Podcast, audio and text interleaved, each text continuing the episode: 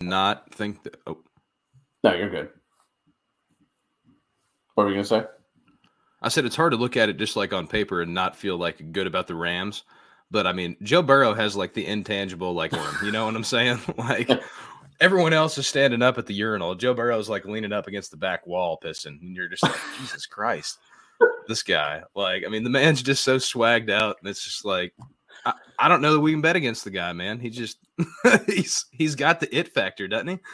Just like tripping over his own dick, but like Dude. nonchalant and doesn't care Yeah. about it. Like I'm sure this up. conversation sucks for you because you're a Steelers fan, but man, it's hard to ignore Yeah. the fact that Joe Burrow is just he's got the it factor, man. He he just he has it. You know? I'm I'm happy to see it. Honestly, Oh, I've I been am too. It's I've hard been, not to I've been like this shitting on the Steelers for the past three years, and I Yeah. It's it's the Steelers fans that make me hate the Steelers. Yeah. See, that's the thing about being a Falcons fan, Cody, is there's there's not fa- fans. It's it's just me. No one on the corner had swagger like us, swagger like us, swagger, swagger like us. No one on the corner had swagger like us, swagger like us, swagger, swagger like us. No one on the corner had swagger like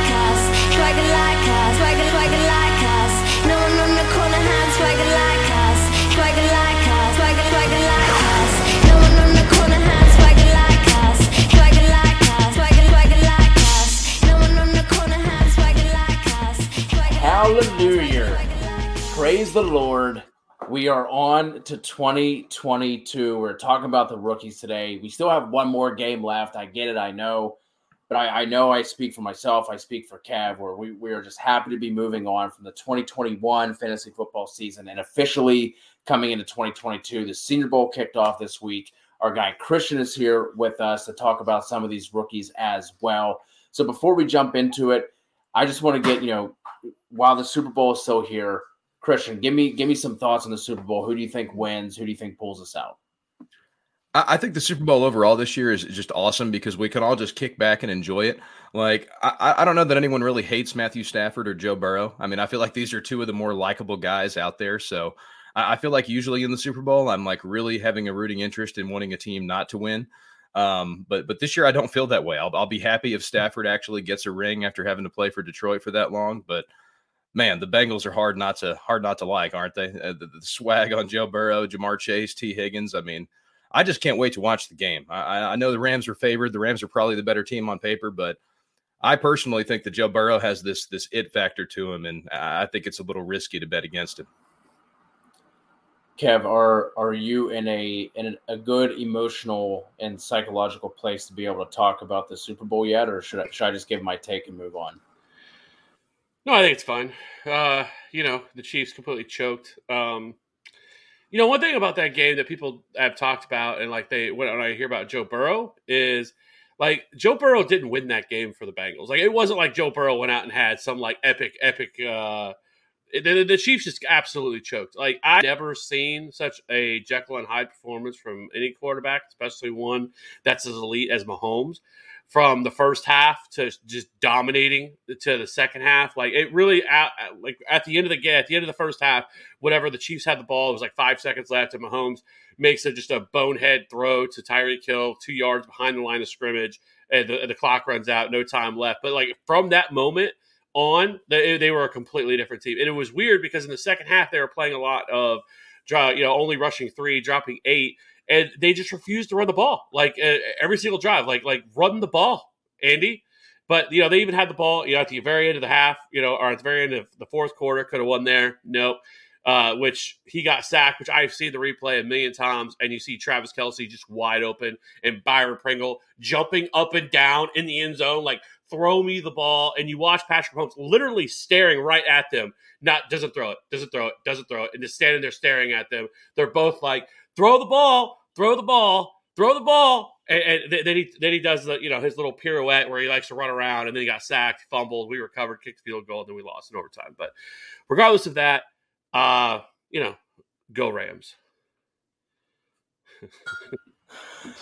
Yeah, I, I would like to see. Uh, I, I just want to see like a, a good game. I hope we still get you know Christian, like you were talking about the swagged out Joe Burrow just doing his thing. That that receiving group, the weapons they have. I hope we see a good game. But I am kind of pulling for the Rams just because I obviously Stafford's clock and his window is much shorter than Burrow. I, I would love to see Bur- uh, I would love to see Stafford get himself a ring, but I, I just want to see a good game overall, and I'm I'm fully preparing my body for the onslaught of props that we are about to get for for that game as well. But like I said, tonight we're going to be here to talk about just a, a brief overview of the 2022 rookie class. Uh, going to be talking about the top five names at quarterback, running back, and wide receiver. Tight end, I think we can kind of just mention at the at the end very quickly because it doesn't.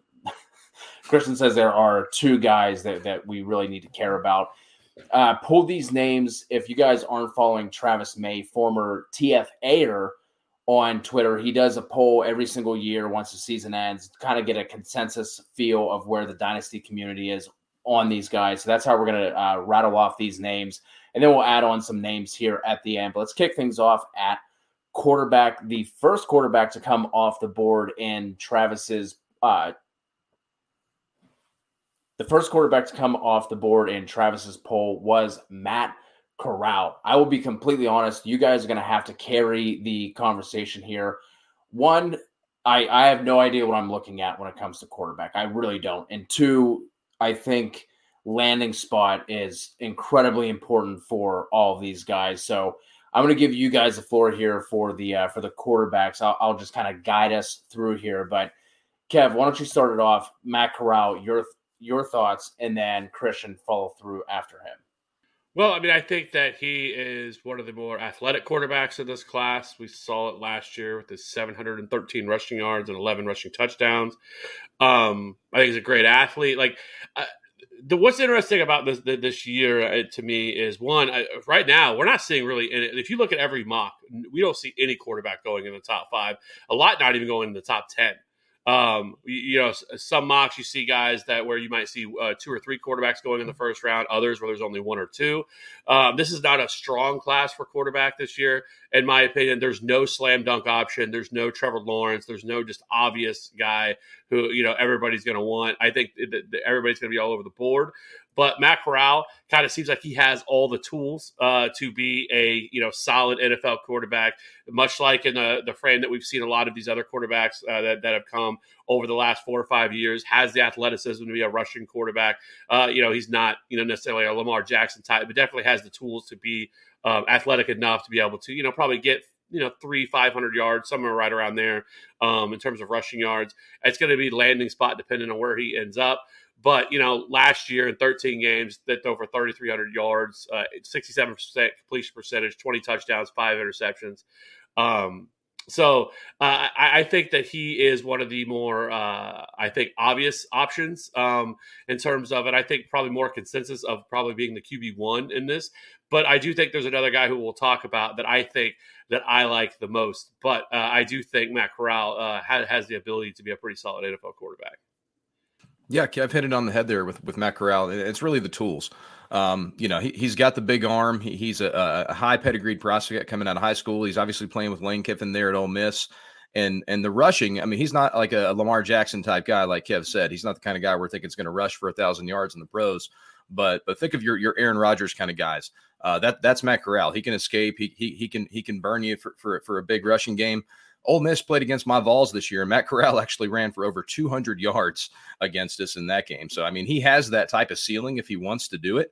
That's not really his game, though. Uh, he, he got pretty banged up in that game running the ball that much. And it really was kind of a turning point in his season. Those, those numbers that Kev brought up, the, the, the 3,300 passing yards, the 22 TDs, that was on pace to be like a, a Heisman campaign there before he got banged up in that game. He, he was the Heisman favorite coming into that game. And then after running the ball that much, getting banged up, it just wasn't the same there for the next month after that. And he kind of lost his footing on that. But this was a guy that I, was convinced was going to win the Heisman halfway through this season. And if you look at the film from the first half of this season when he was fully healthy, I mean, it, it was an impressive looking top half of the first round quarterback, in my opinion. And like Kev said, this this group is not a perfect group. There's not a Trevor Lawrence. There's there's not a Justin Fields. Um, you know, so so none of these guys are perfect. So you're really looking to see who who has shown the ceiling that we're looking for and, and who has the traits that can transition to the next level. And I think we've seen that ceiling and that Matt Corral also possesses those traits we're looking for.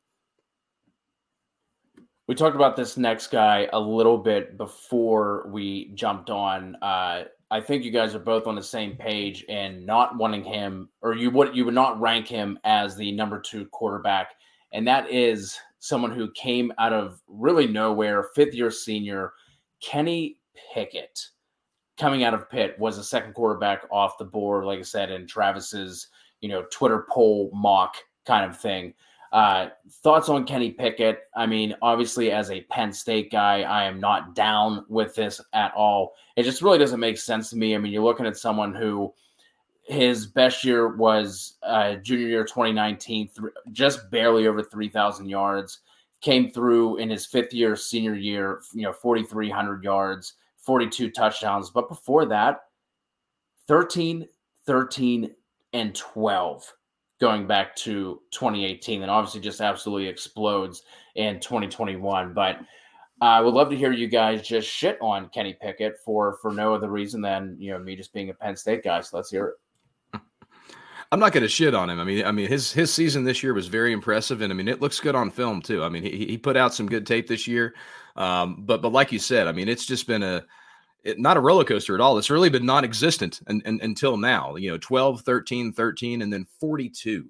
You know that that 42 is kind of standing out as the anomaly here, and it's not that we haven't seen that before. I mean, the guy we were just talking about with the Super Bowl, Joe Burrow, kind of had one of those seasons for LSU, right? But again, that was at LSU in the SEC, and you know, it, to me, that's a different deal. Like I, I understand that Pittsburgh's in the ACC; it's a good conference, but you know, there's just not a big enough sample size for for the type of film that we saw from him this year for me to believe that it's sustainable to to, to translate into the pros that way. And and again, I mean, it, top ten capital. I mean, Mel Kiper's hyping up this guy is getting some serious like you know top end of the draft capital and i just i don't see it like no track record at all and really no no popping out at you athletic skill or anything like some other guys we'll talk about here so i'm not seeing what the craze about him is i don't think he's he's terrible but uh, he's the quarterback four for me um, of the four we're going to talk about in this group. Same. I mean, he is a older player, obviously, uh, the oldest of this group, and this is already a, a quarterback class that's very old in general as, as it is. Um, 23.6 uh, right now. I mean, he's going to be almost 24 by the time the season starts. And I think there is something to be said about his age, being that this was his fifth year. I mean, he's playing against much younger players and stuff like that. And so the experience that he brings to the table, it is odd. I mean, just how the massive jump that we see from him from, you know, from year to year uh, to this final year that he had. Um, I mean, just for a comparison, though, I mean, for his career, he has a 60.9 QBR, which, if you're not really familiar with, with that number, uh, 50 is about as average as it gets. So, uh, 60.9 for his career is uh, hashtag not good uh, for for uh, for him, especially for a quarterback playing uh, at Pitt. Um, you know, we're not talking about a quarterback that played in the SEC for his entire career or anything like that. So, um, I I think that he is probably the safest option. Probably, uh, I, I, think you can, if you want to look at him like that, um, in terms of you know uh, of what he brings to the table. But I, I am not high on him whatsoever. Uh, I as well have him as my QB four, so um, borderline QB five, really. So. Yeah, I know people like comps. Kiper comped him to Derek Carr yesterday, and the alternate comp being Colt McCoy. So if you're into Derek Carr and Colt McCoy, with with Carr being the ceiling, uh, that that's the way Kiper uh, views this guy, and he's excited about that. I, I personally am not excited about that. two two different, uh, completely range of outcome there, but yeah, yeah. My God, how can you be so high on a guy and then give those as the as the comps? That is a uh, that's wild. I did not see that, but uh, I'm more than happy to not draft. But Kenny but again, Pickett. before we move on from Pickett, right? Like we we don't have the sample size. Like we're going to talk about Sam Howell eventually, who started from day one as a freshman Next. at North Carolina in the SEC. We've seen him play what 40 games. You know, um, we, we, may have seen Pickett play 40 games, but a lot of them weren't pretty early on. You know, but if the NFL decides that this guy is the, a stud and gets top five draft capital, he's going to be a first round pick in our Superflex rookie drafts and dynasty. So, I mean, whether we like him or not, this isn't something we can ignore if the NFL drafts him with that type of capital. So we'll see what happens over the next couple months. And that's going to be kind of a recurring theme of, of, of tonight. There's a lot still to happen with this class. Yeah, you mentioned Sam Howell, that is who comes up next. Like you mentioned, has been doing it since his freshman year 3,600 yards, 3,500 yards, fell back a little bit in 2021. Uh, you know, under 3,100 yards, but still 38 30, 24 touchdowns. I, I, saw there was a lot of dismissiveness around how, you know, basically since the beginning of the year with, you know, with him not doing as well. And there was a lot of hype for him going into the year. But let's not forget that like North Carolina is not a stomping ground, you know, a, a, one of these blue blood programs. And then he lost, I you know, obviously at running back Javonte Williams, Michael Carter, Dazz Newsome, Dyami Brown, and he still was able to put up, you know, a pretty respectable year in my opinion. Like so, obviously fell down from where he was the first two years, but. It, is this just kind of people falling into recency bias? Do you think there's more reason to to be excited with Sam Howell, and uh, where do you guys have him? Kev, kick it off, and then we'll get Christian's thoughts after that. For Sam Howell, I mean, I think that you know, I, I think that if you look at a lot of stuff that he does, I mean, there's moments of greatness whenever you watch him, but there's also a lot of moments where you're wondering what he was thinking, um, overthrows, underthrows. He certainly has the athleticism uh, as well. I mean, he broke just an absolutely absurd 63 tackles uh, this year as a runner. Um, and you know had over a thousand rushing yards, I believe. Uh, and um, but for Sam Howell, like I, again, I, I, think he's another guy that can kind of go a lot of different directions. Um, I'm not overly excited about him. Uh, I actually have him at five uh, currently. Um, I don't I mean, I think if he is a first round guy, I think he's more of a late first round guy. Maybe one of these teams that jump back up, try to grab a quarterback late in the first round. Um, he doesn't strike me as a guy that uh, I'm overly that that excited about. But I think again, uh, somebody that maybe sits a couple years, maybe has the tools to be, um, you know, maybe a starter a little bit down the road. Yeah, so I, I, definitely don't see him getting like top of the first round draft capital. You know, he's more of a back end of the first, early second kind of guy. But I think whatever team takes him, it, it's not going to be like a Kellen Mond uh, type situation where, where they're just taking him because he's a good player. Like I think whoever drafts him is is intending for him to be a starter and will ride him out through his rookie contract.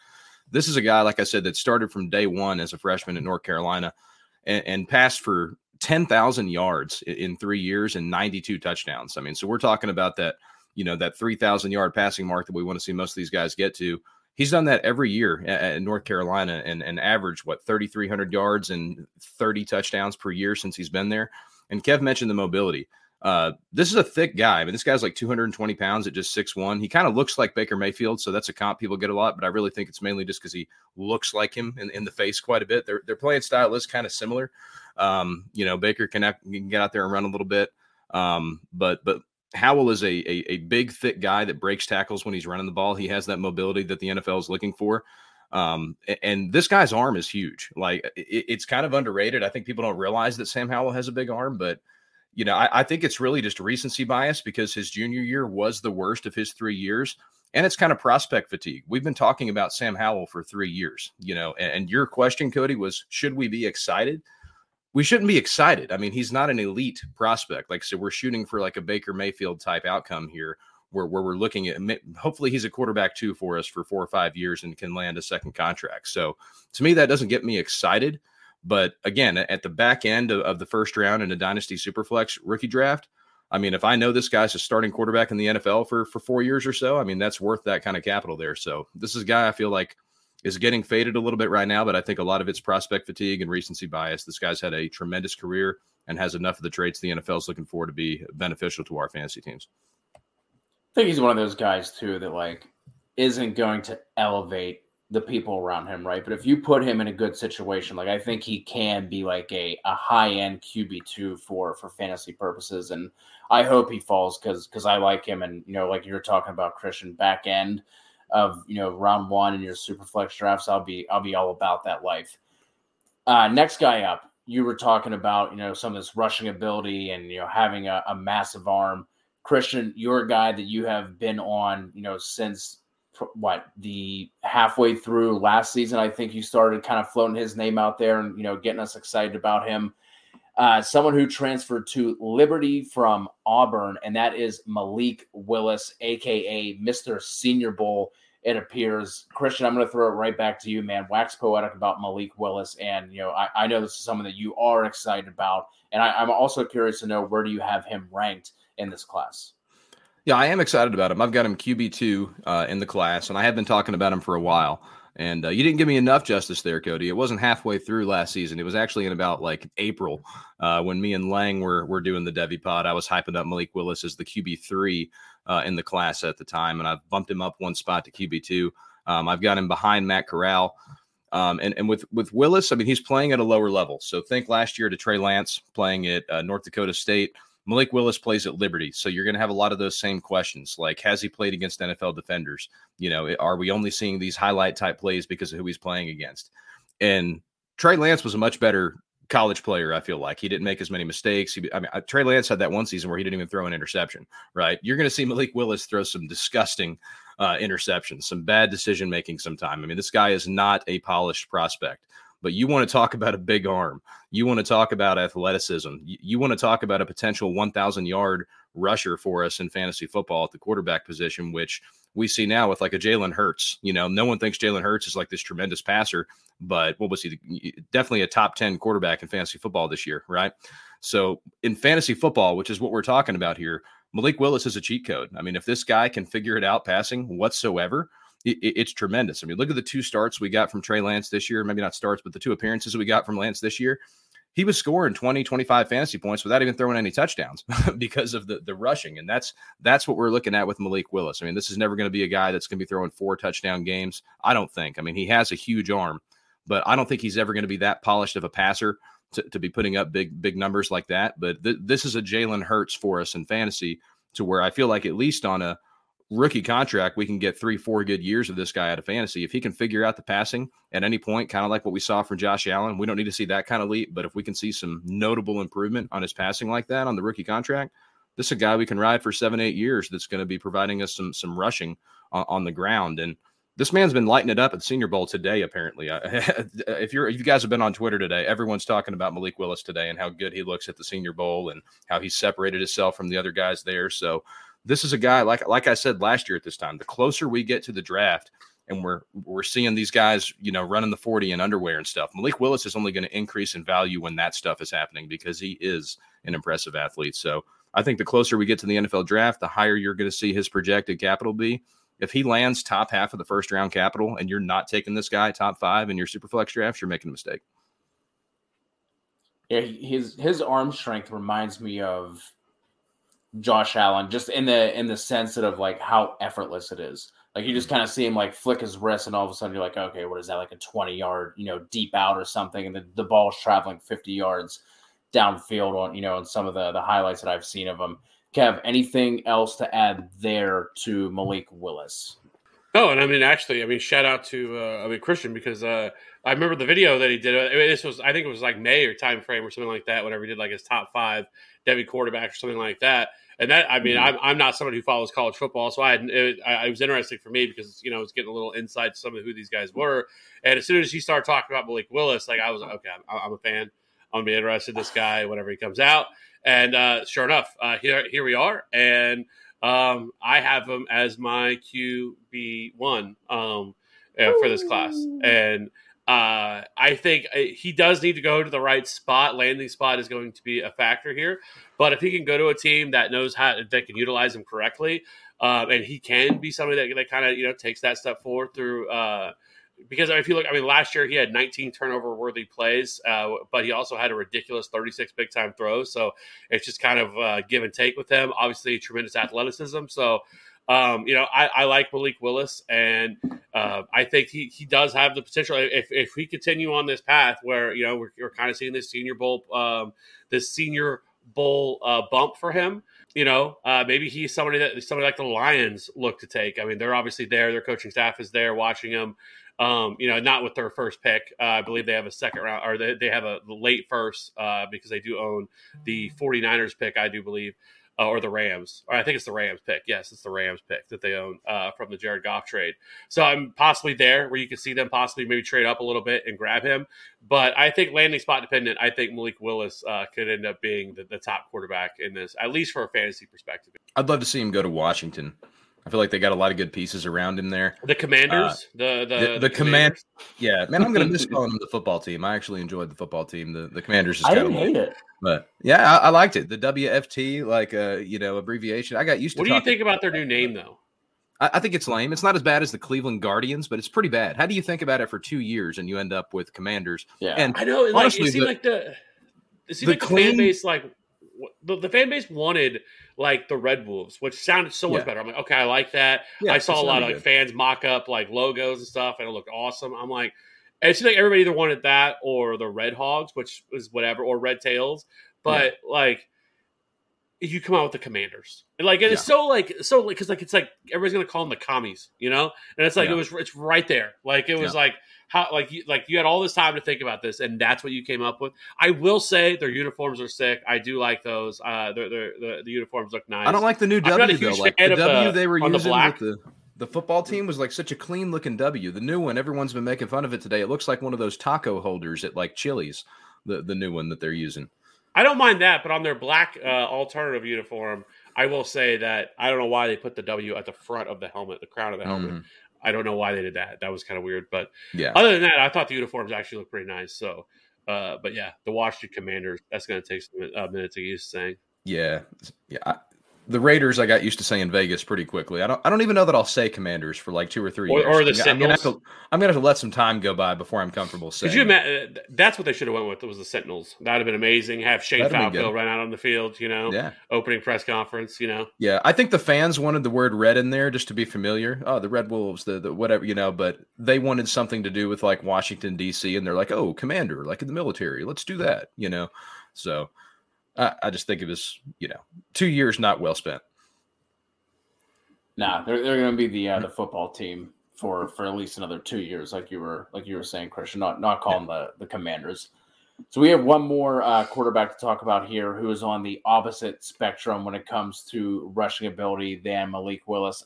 Another Senior Bowl guy as well, and that is Carson Strong, back to back seventy percent completion percentage uh, seasons.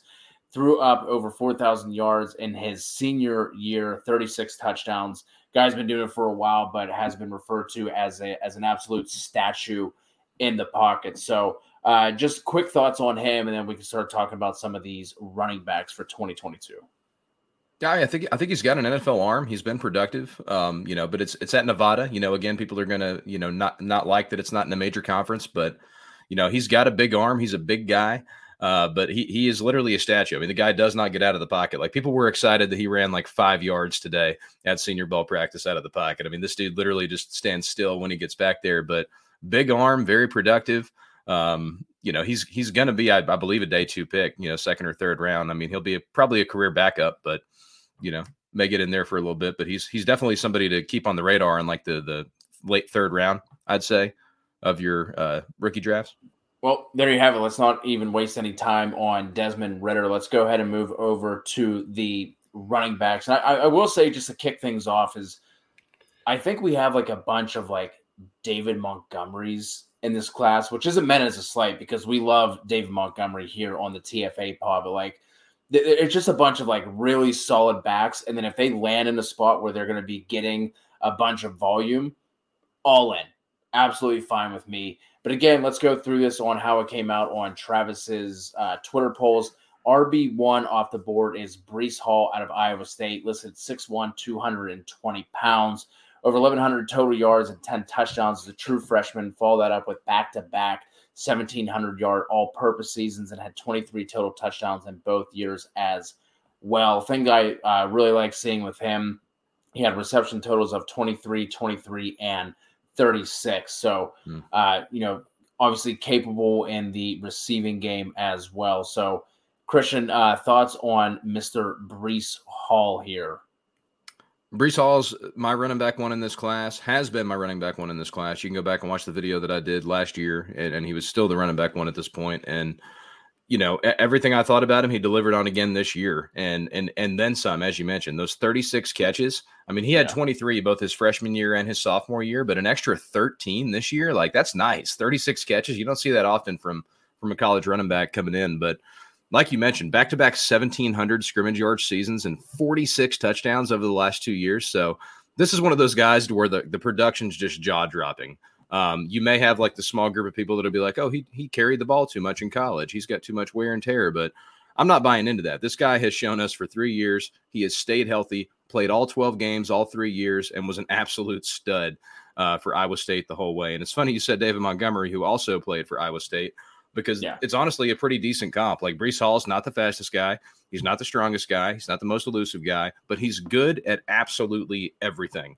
Um, he's just a, a balanced running back that you can uh, kind of like what we're looking at with Najee Harris with the Steelers. Like I think Harris is probably a better running back than Hall. Maybe they're, pre- they're pretty close, but if Breece Hall lands in a spot where he can see any type of volume like that, he's just going to deliver. I mean, the man, he- he's just a good all around running back that has increased his stock this year, in my opinion, because of that pass catching that he's shown. So I don't feel you can go wrong with Breece Hall.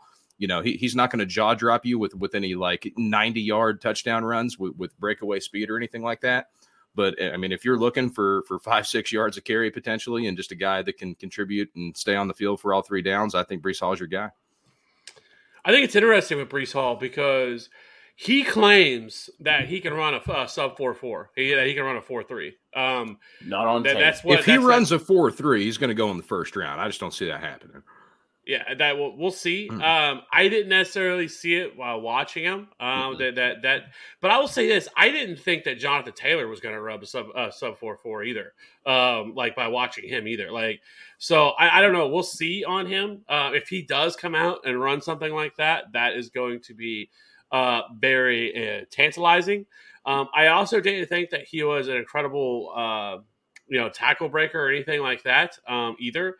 Um, but I, I think that he is cl- the clear RB one though for me. Like uh, he's he's in his own tier in my opinion. Uh, I we will get we'll see if there's anybody else that gets to his tier for me. But right now he is the clear RB one in this class. Um, he's kind of the total package, the guy that, that can be a three down back that that is, that is proven to be a great pass catcher. Because I think you have you know somebody like I guess we could you know Kenneth Walker who never was utilized as a pass catcher. Now is that scheme is that is that is that because of Michigan State not really wanting to throw the ball to him, and that is why he did not um, really get utilized at all as a pass catcher. Only 13 receptions uh, this past year for him, but. So we'll see on that because does he turn out to be a guy that's very like a, a Nick Chubb, not the type of player, but very much like where he's just kind of a first, second down running back. And you know, I, I think, but I, I don't think the David Montgomery comp for Breece Hall. I don't, I, I, I don't think that he's that either because Breece Hall, because David Montgomery was tremendous, uh, you know, broken tackle guy. That was kind of one of the big things everybody talked about him until Javonte Williams came around and just smashed uh, that expectation of what we thought those guys should be. But uh, Breece Hall, uh, not that uh, that I that I saw from him. But uh, you know, then you have somebody like Kenneth Walker who. I, 30 plus uh, 30 runs and 15 plus yards last year 80 missed tackles but only 13 receptions. So there's that question mark. Can he be a a pass catcher? But that is also tough because we've seen a lot of running backs. I mean look at leonard Fournette, for example uh, coming out whenever he was coming out never utilizes a pass catcher. He got dinged for that. But you know as we've seen through his career that he is more than a more than capable pass catcher Yeah, Wake Forest didn't throw the ball to Walker either. He only had six catches there in the two years at Wake Forest. So Yeah. it wasn't just Michigan State. He has less than 20 catches in his entire career. So, you know, I think it's a valid concern, but but like you mentioned with Fournette, you know, it may, it may not be that he can't do it. It may not be that it, it, could just be that the teams he played for didn't want to play that way. But under 20 receptions in three years is a little concerning. The, uh, the the one thing that I didn't care for with Breece Hall is like I felt like he like danced around a little too much for my liking with without having that plus athletic ability to like kind of get away with doing it. You know what I mean? Like a like a Saquon Barkley. Obviously two completely different backs, but like you would see Saquon Barkley be indecisive and dance around, but then he would also rip off an 85 yard touchdown because he was an athletic freak. I feel like Breece Hall like does similar things behind the line of scrimmage, but like he does like just just hit the hole. Like I would love to see him just go to a a power run scheme and have the the coaches there coach him up and just be like, okay, here's your gap. Just go. Just run.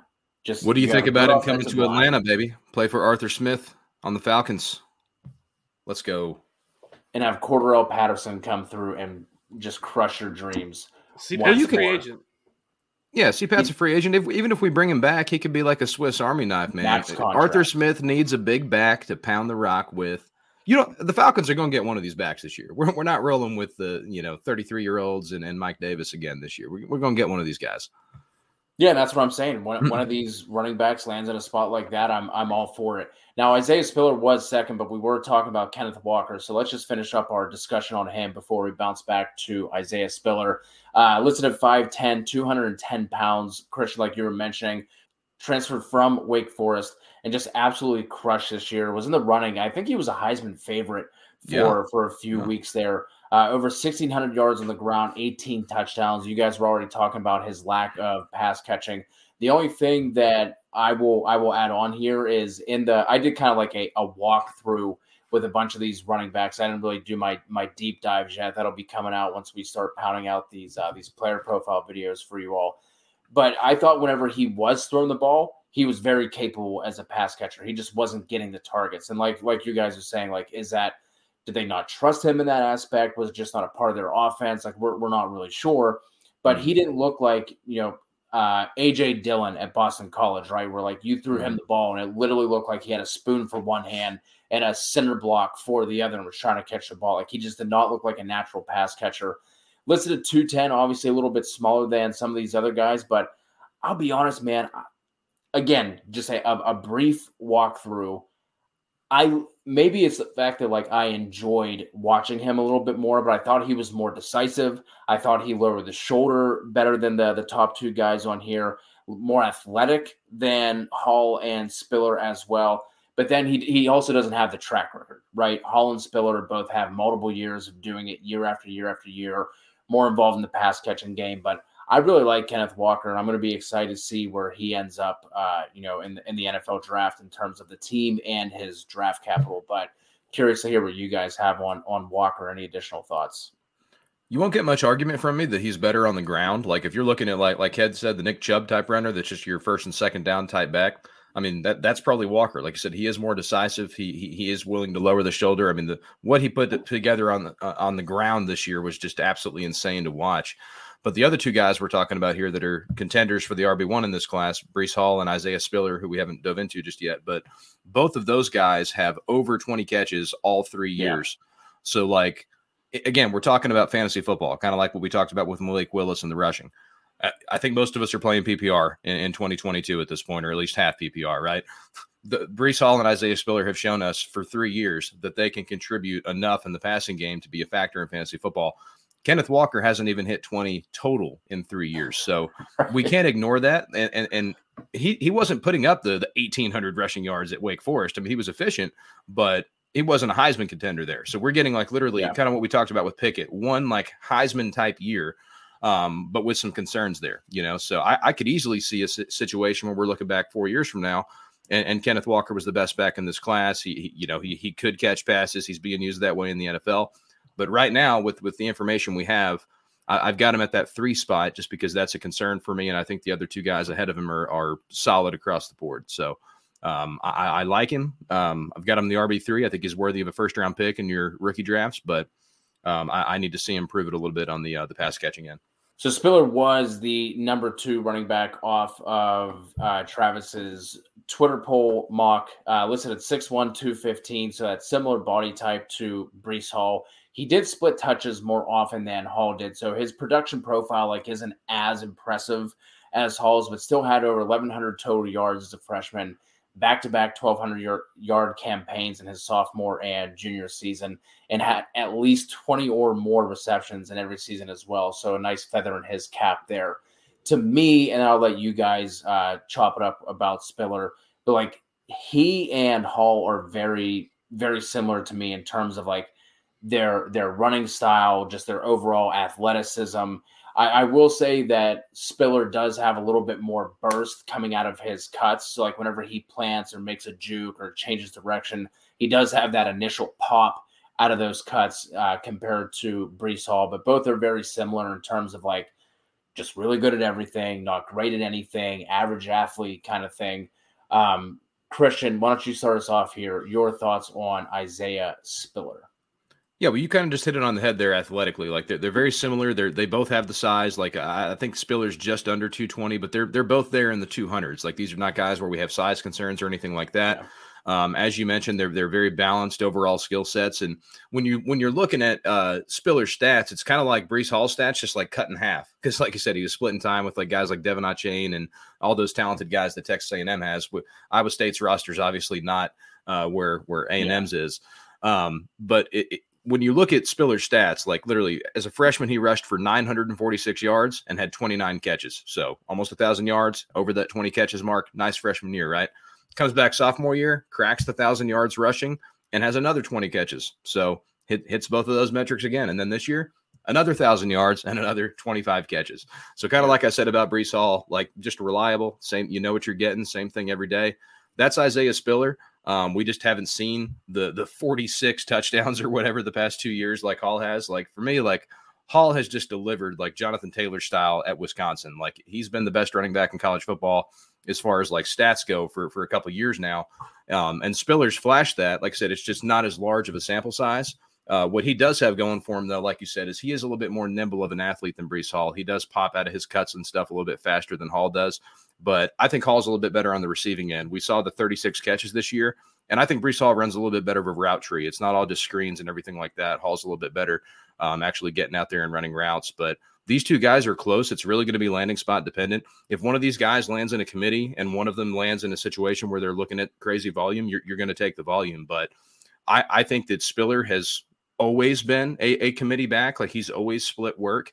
And that's kind of where the NFL's at right now. Most teams want to split work. I think he's a, pr- a prime guy to be sharing a backfield with somebody. So maybe he's a guy uh, the Jets, you know, want to share Michael Carter with. Who knows, you know? But a situation like that, I could see going w- with Spiller.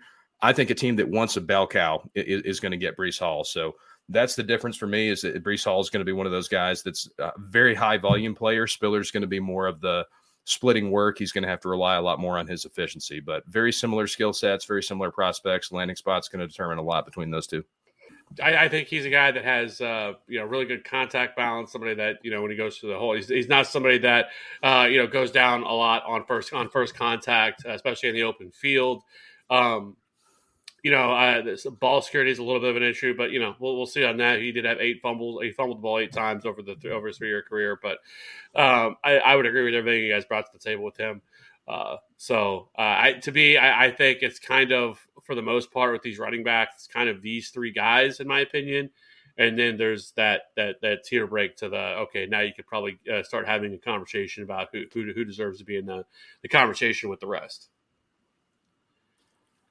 Next guy up after that is Kyren Williams out of Notre Dame, listed at 5'9, 199 had a massive sophomore season, over 1,400 yards from scrimmage, 14 total touchdowns. Had similar numbers in 2021, over 1,300 total yards and 17 touchdowns. The thing we absolutely love to see here, the dude had 35 and 42 receptions in the past two seasons.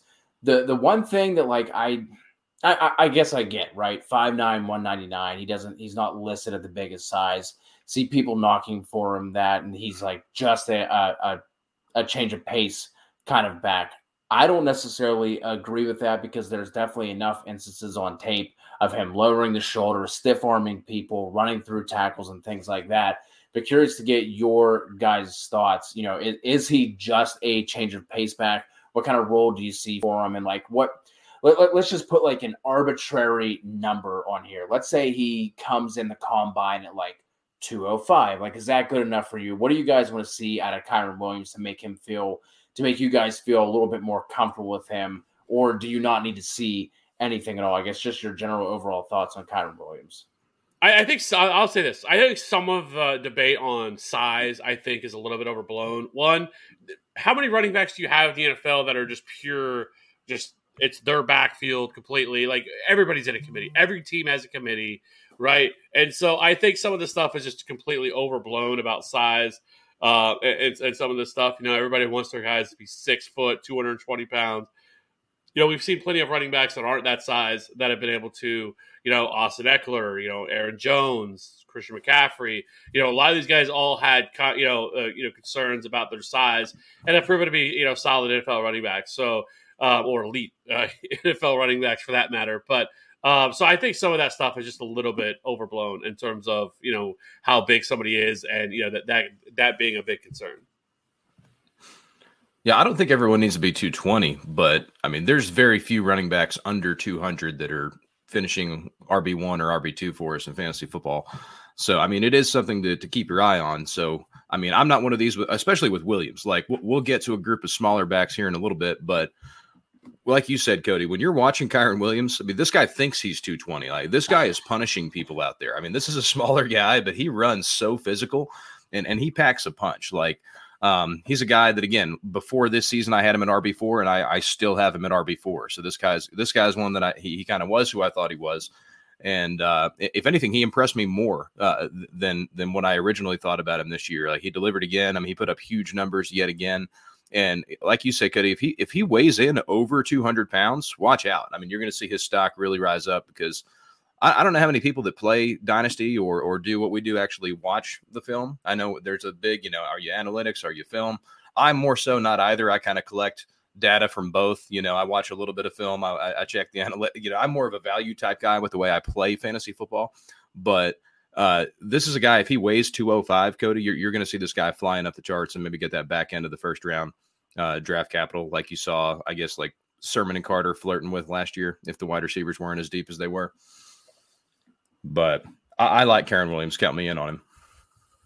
Yeah, I mean, my thing, biggest thing with him, like, wasn't necessarily size because, like I said, he definitely runs bigger than what he's listed at. For his size, I would like to see him be like a little bit more athletic. Like he's he's not a bad athlete, but when I think about like you know two hundred pound running backs, like I want to see like more of like he gets the ball kind of like shot out of a cannon type of type of runs. Like I said, not a bad athlete. He, he's above average for sure, but he's kind of like that, you know, Devin Singletary, Michael Carter ish, you know, type type of size mm-hmm. where they're, they're they're not great athletes, but but they get it done time and time again. So he's someone I'm definitely going to be having a, a, close eye on, and I'm definitely excited and interested to see where he ends mm-hmm. up going. Like I've seen some people talk about him as like a day three guy. Like I said, just mm-hmm. change of pace. Like he's just going to be your you know your pass catching down back, and I I don't agree with that. I, I, wish I, I could remember who said this because I thought it was pretty uh, pretty good uh, comp for for Kyren. I mean, the past two years he's had 35 catches and 42 catches. So I mean, this guy is very involved in the passing game. Somebody said this is James White that can actually play running back and punish people as well.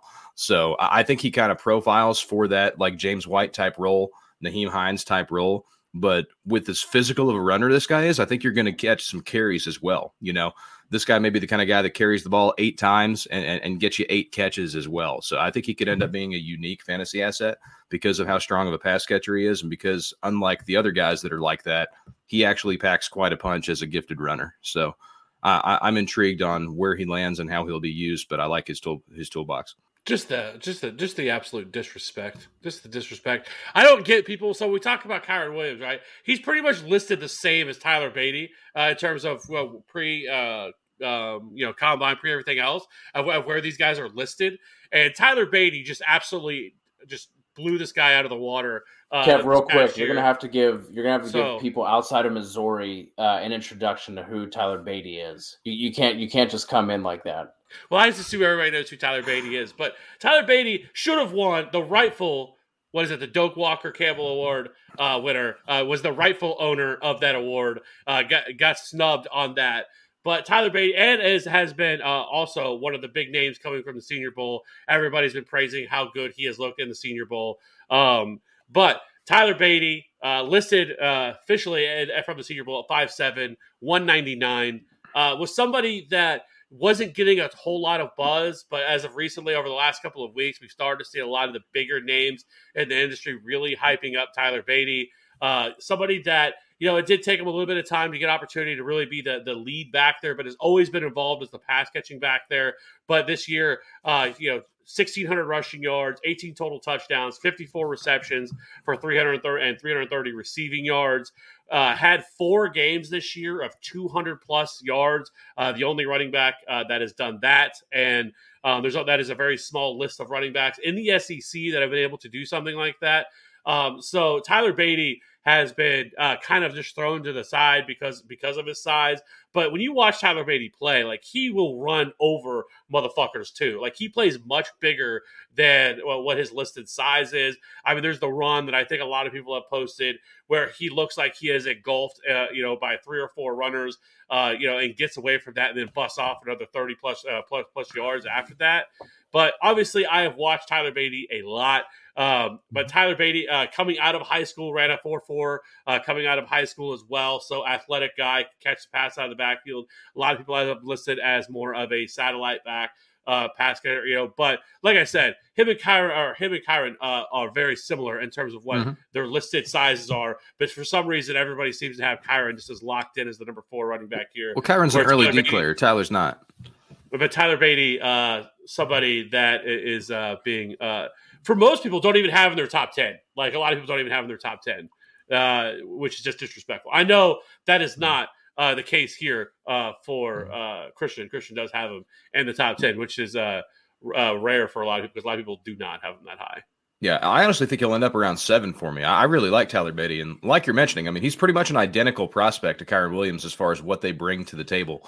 Uh, more physical than you would think as a runner, but just a tremendous asset in the in the passing game. So, I mean, they're very similar prospects, but I think the the differentiary is again, Kyren Williams is an early declare. A lot of us care about stuff like that, and you know, Tyler Badie, you know, four year player, he did it in the SEC. You know, better competition than what Notre Dame was playing, but again, Ky- Kyren's a, an early declare. He's been doing it for for years at Notre Dame. But again, I mean, th- these guys are close.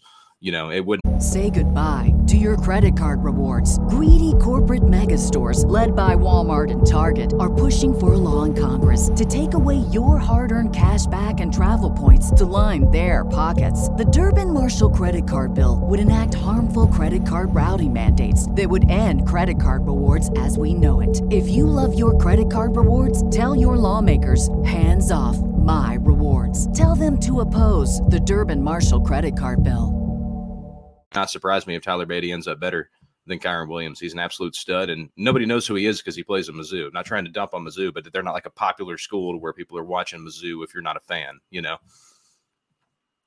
Don't don't don't be nice. It's, hey, it's because hey, whoa, played... whoa.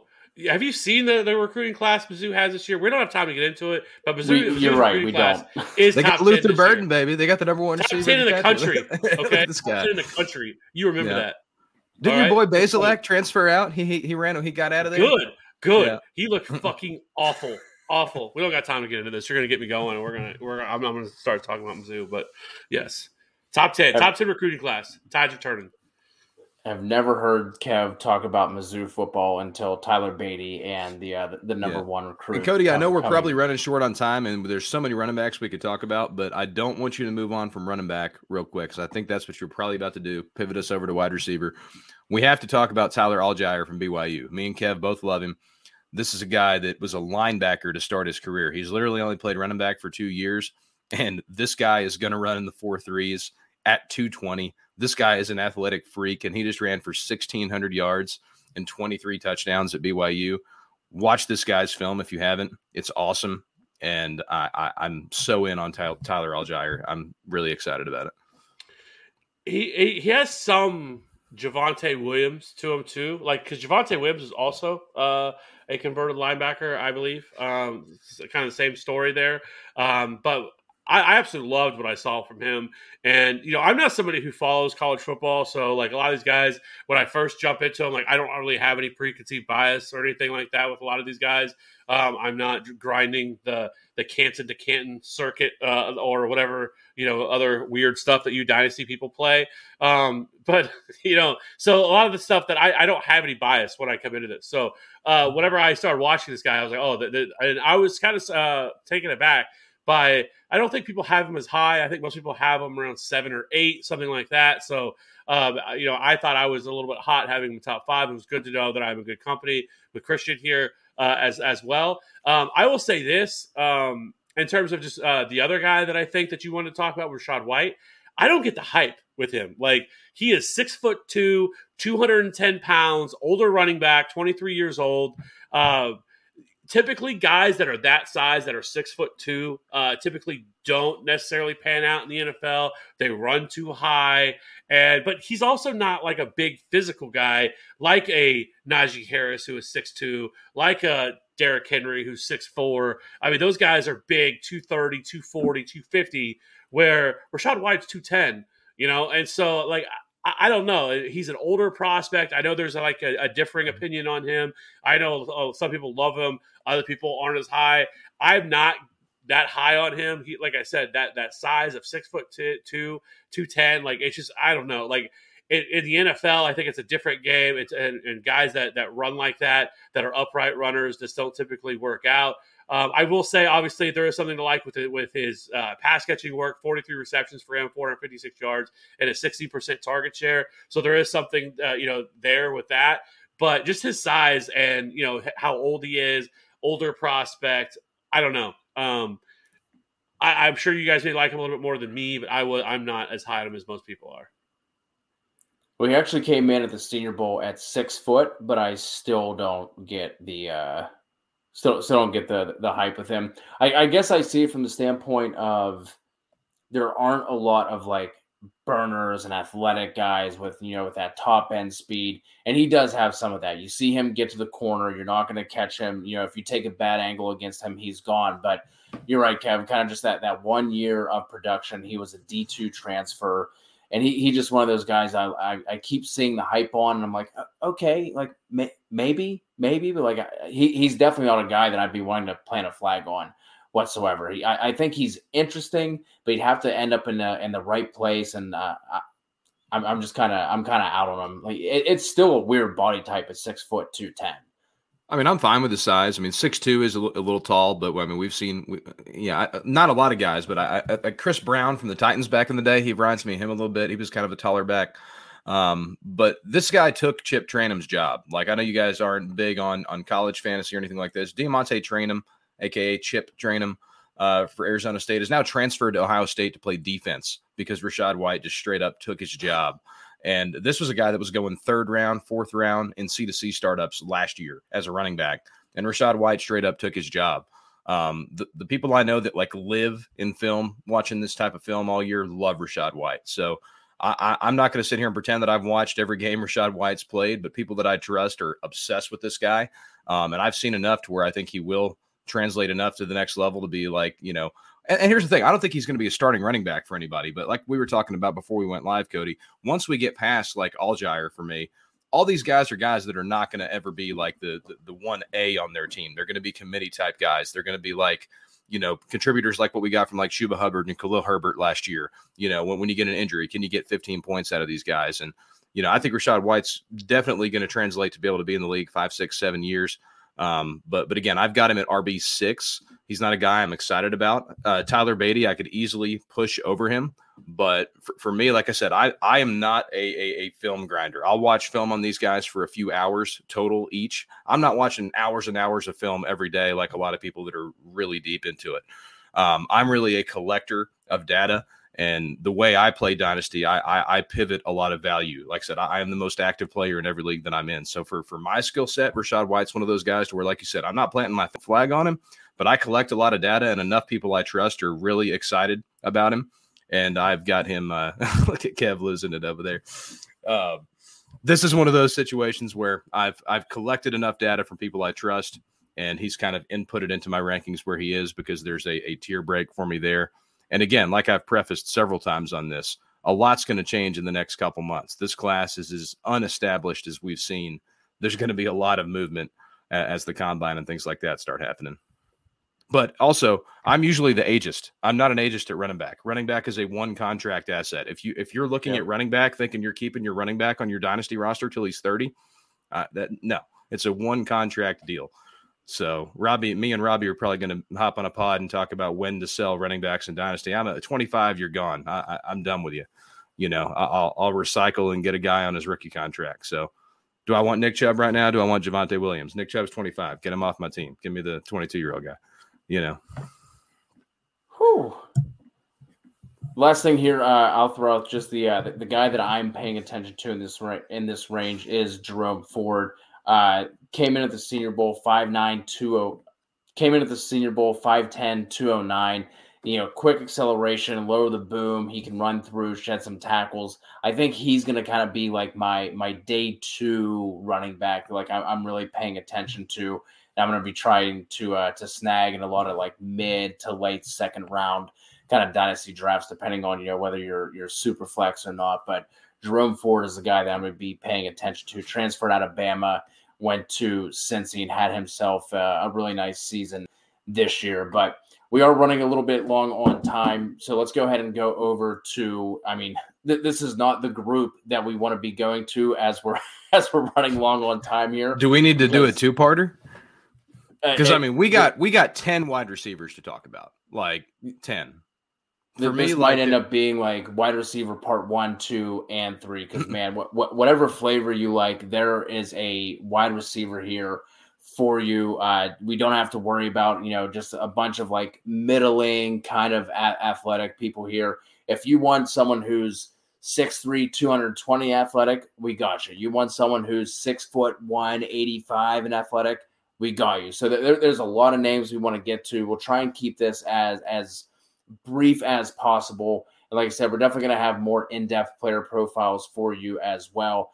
But let's let's kick things off. Uh, you guys were both talking beforehand. Your wide receiver one, he was the wide receiver off wide receiver one off the board with Travis's uh, Twitter poll as well, and that is Treylon Burks out of Arkansas. He is who I was talking about. 6'3", 225, just an absolute size speed freak. Uh, Christian, I know someone who you've been talking about. He's someone who's gotten better every single year in terms of the production. He's averaged 16 yards per catch every single year as well. And again, this is Arkansas we're talking about. Not a lot you have to, you know, account for, I guess, in terms of their, their other playmakers, and he did it every single year. So go ahead and wax poetic about him, uh, Christian. The, the one thing that I, I will say is that I, I found odd with him, again, 6'3, 225, 75% of his career snaps from the slot. I'm not knocking him for it. I just, you know, that that's obviously not a, a size that we're, you know, sliding into the slot, but something, uh, something I just found that was, that was interesting, but go ahead and talk about your guy Burks. Yes, I mean 6'3", 225. He's going to run in the four threes at the combine. I mean, th- this is like a DK Metcalf type size, speed, just absolute freak that we're talking about here. And I was going to bring up that he played most of his his snaps in the slot, which is unusual for a guy of that size. Usually 6'3", 225. You're thinking that guy's outside. And I mean, i- i- if anyone thinks it's a concern that he can't play outside, that is not the case.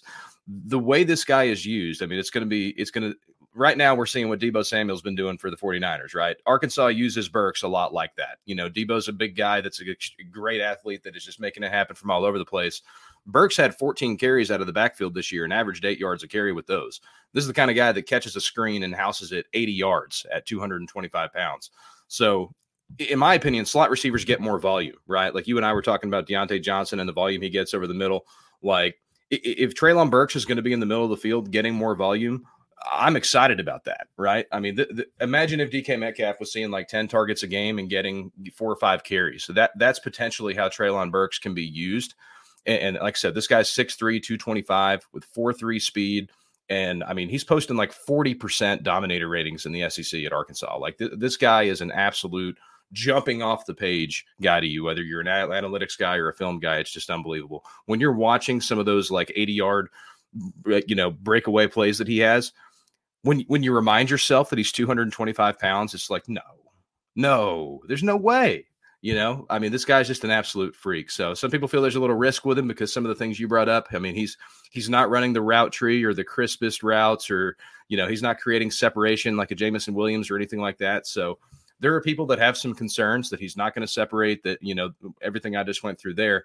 But this type of size speed freak, we don't see but every five years or so. You know what I'm saying? So I'm not leaving him on the table. I'm getting that guy on my roster and and hoping he'll, you know, either figure out the, the route running a little bit better to get up to a Garrett Wilson type level, or a team will just feed him. Like Deebo Samuel's not a perfect receiver, but guess what? Kyle Shanahan's feeding him and he's making it happen. So if a team is willing to use Burks like that, I mean, this guy is a, absolutely nuts.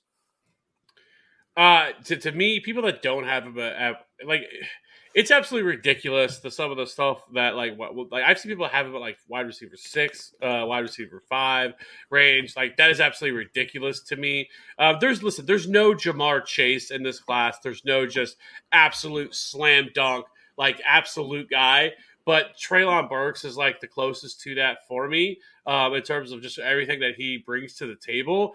And I, I, it doesn't make any sense to me why people uh, uh, aren't uh, higher on him than what they are. I mean, like you said, I mean he is a very rare specimen in terms of uh, you know wide receiver and you know that that size speed combo that that he brings to the table.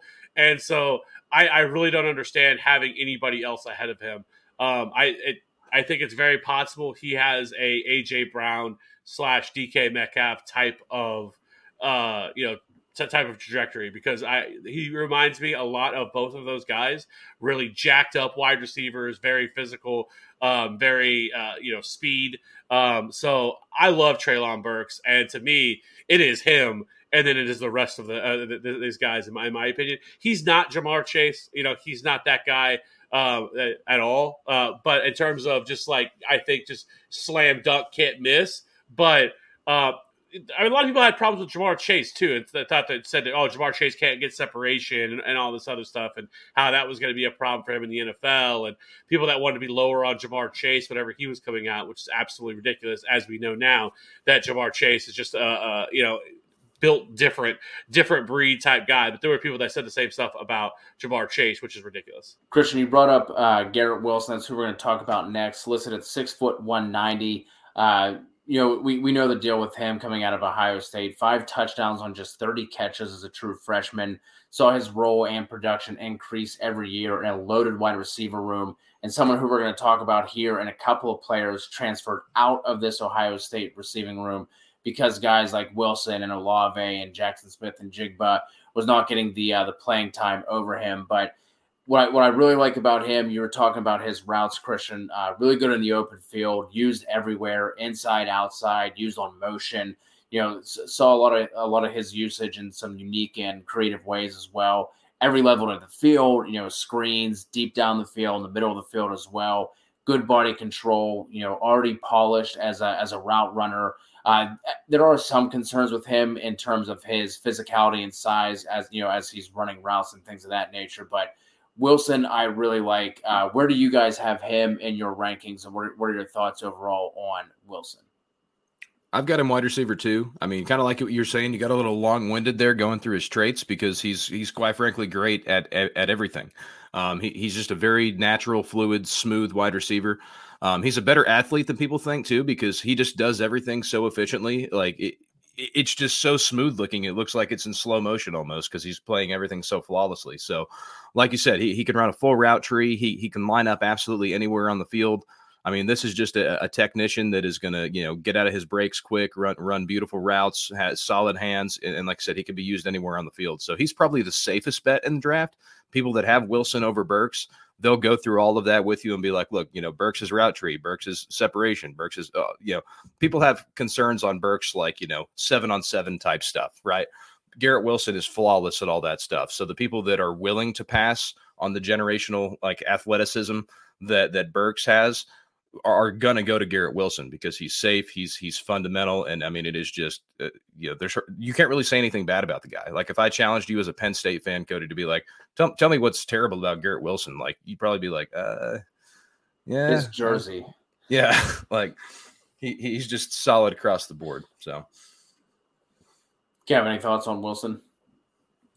No, I don't have anything else to add to what you guys already that you already said about him. Um, I think that. Uh, you know this this class is interesting because I think he's uh the next guy I believe that you'll talk about, which I assume is Jameson Williams from Alabama, um, you know, is I, I think is a much better athlete than what he is. Uh, probably the best, um, probably the best deep, uh, the deep ball or deep, deep threat in, in, this class. I have so the only concerns I would have with James Williams is, is is very similar to what you would talk about with like a Henry Ruggs where you know is he just more of a straight line guy, somebody that you're not going to ask to be a uh, you know go across the middle contested catch type player. Um, you know, with his size 6'2", 189 and his frame, Um, now the, the tough part with him is uh, you, you have some stuff built baked in with him because he tore his ACL in the national title game. That's obviously going to ding him a little bit. He is going to drop um, because of that. Because you know, even by the time the season comes around, it'll it'll be well less than a year coming off that injury. So who knows what he what he looks like? Does he have to have a uh, red shirt type year in the NFL? Um, and really, you know, not until year two that he, he really takes off. I know a lot of people love Jameson Williams. A lot of people have Jameson Williams as wide receiver one in this class um, uh, among all these wide receivers. Obviously, you also love to see that his involvement in the special teams. We, we see a lot of these wide receivers that you know uh, guys that who are involved in the special teams uh, really uh, you know um, take off in the NFL. 79 receptions last year, 1,500 yards, 15 touchdowns from Alabama. Uh, you know, it's absolute shame that he tore his ACL. Uh, but, you know, I, have seen him, again, kind of be a guy who's been mocked all over the place, all the way from as high as 10, 11. And I've seen him go, you know, as late as, you know, second round. Um, I think some of that's because of the injury that, he, that, that he's coming off of with the ACL tear. But Jameson Williams, uh, I think is somebody that I think in the right system uh, can uh, end up being a very solid wide receiver. Yeah, and uh, I mean with Jameson, all you're going to hear with him is separation, separation, separation. I mean, th- this guy gets away from his defender so fast. I mean, th- there's multiple feet, multiple yards in between him and the defender when whenever he gets into his route. I mean, this guy gets he, he is the fastest wide receiver in this class for sure. If he was able to run at the combine, we may have saw a, a four two something with this guy. I mean, this guy is absolutely a speed freak. And I think he's much better than Ruggs at like the, the route running aspect. Like this guy is just such a technician of getting wide open. I think he's closer to like at least the year he was putting up with Alabama. It, it very much in my mind is very much like DeVonta Smith's season last year. I mean, it was dominant. We're talking 20 yards of reception, 15 touchdowns. I mean, this guy absolutely lit up the SEC this year. And, and like I said, uh, the the film people that, that that I trust the most feel that this guy can separate better than anyone, and, and, you can see it on film. I mean, there, there's yards in between him and, and the defender when he's getting into these routes. So for me, that's a trait that translates to the NFL so well. Um, I, I am not concerned that he transferred from Ohio State. I mean, we know the the wide receivers of Ohio State: Wilson, Olave, J- Jaxon Smith-Njigba was the best of the three of them. Even so, I mean, it, with recruiting the way it is nowadays, that just happens sometimes. Fields had to leave Georgia because he was behind Jake Fromm. I mean, that's just the way the business of college football is nowadays. It's not that Jameson Williams isn't good. The guy's an absolute freak.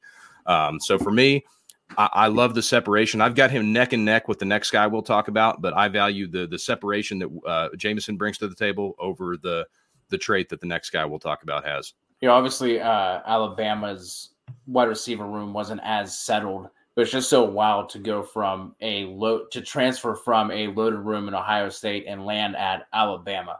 What Christian they had four like five star, four star kids coming into this. obviously coming in as freshmen, but like it's mm-hmm. not like mm-hmm. that. It's not like he went from Ohio State to you know, Toledo or something like that. Yeah, Mizzou or something. yeah. Whoa! Excuse the fuck out of me. Well, I, I just, let's just slide that in there about Mizzou. Okay, hey, listen. Hey, Dorial Mizzou Green put Dorial Green Beckham in the NFL. Okay? Man. You, you fucking remember that? yeah. All right. Yeah. Uh, Usually it's me taking stabs at Mizzou because they're in the SEC East. I haven't said nothing bad about Mizzou today. Well, I I, I, the, I the disrespect. The yeah. disrespect. couldn't help myself.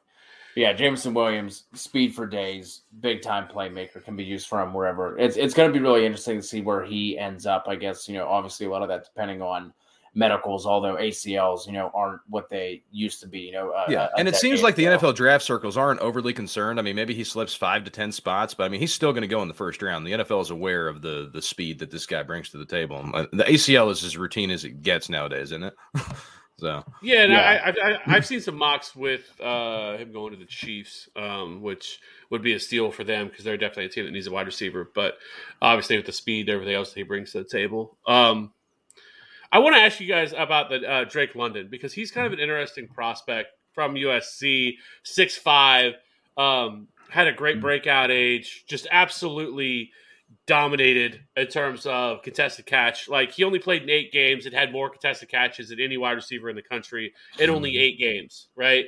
Um, just dominated, but like is there any concern because like I remember a lot of people talking about like uh Josh Doctson, right? And kind of said the same stuff about him. Very much a contested catch freak. Um, you know, had that my ball mentality. Really loved Josh Doctson. And obviously, uh, we know that Josh Doctson never panned out. But uh, Drake London's a little bit different. Uh, if I remember correctly, Josh Doctson was a uh, a much older prospect as well. Whenever he came out, Drake London, I think, just just barely 20 years old. So um, obviously, that's not as big of a concern with Drake London coming off the ankle injury as well. But um, is that anything that you guys are worried about with Drake London, or are you guys all in on Drake London? I'm all in on Drake London. Um, I mean, it's easy at six five to just go straight to oh, this guy's the next Mike Evans, but that's what it kind of looks like, man. This guy had 11 catches a game this year, like, and I don't know if you've watched his film yet, but I mean, this dude, like you said, the contested catches, th- this guy is absolutely just like dunking on everyone. It, it's just, it, he looks like a man amongst children in the Pac 12. And, you know, I, knew he was a big body guy coming into this year, but he had never had broken 600 yards receiving coming into this season. So he was a guy that I was going to have ranked around five, six in this class, even if he didn't break out like he did last year, just because of the, the, the freak that he is and and like the recruiting pedigree he had and everything like that. But I mean, the year he put together this year was absolutely insane. USC had a quarterback that lost his job. Kedon Slovis lost his job to, to Jaxson Dart. It was kind of a mess there at the beginning of the year. And the only consistent was okay, USC's getting their ass kicked. Oh, Drake London has 200 yards receiving today. What do you know? The next week, so oh, okay, Keon Slovis is getting pulled. He must be having a bad day. Oh, Drake London has 180 yards receiving and three touchdowns. That's cool. You know, it's like no matter what, was happening for USC. The consistent was Drake London had 11 catches and 150 yards and three touchdowns that day, like every day. So I was just overwhelmed by what I saw this year. The injury is not anything serious. So I'm more on board that maybe we have the next Mike Evans here. Uh, rather than a, a, Vincent Jackson or even worse, like a, I remember James Hardy from Indiana, that six foot six guy that didn't do anything. Like, you know, that's the that's the range of outcomes. I mean, he could be James Hardy for all we know, you know, but I, I tend to think he's closer uh, to, to Mike Evans. Yeah, I'm normally not a, a fan of comps, especially when comps come in at the high end, like a, like a Mike, a Mike Evans. But there are a lot of shades of Mike Evans to, to this guy's game. And the crazy thing with him, yeah, obviously eight games this year, like you guys keep saying, 88 catches, almost 1,100 yards, seven touchdowns. The crazy thing with him is there is still room for him to grow in terms of his uh, his football acumen you know, and learning and the the details and the nuances of playing receiver because he was playing both football and basketball at USC up until this year when he just decided to go all in on football and stop playing basketball.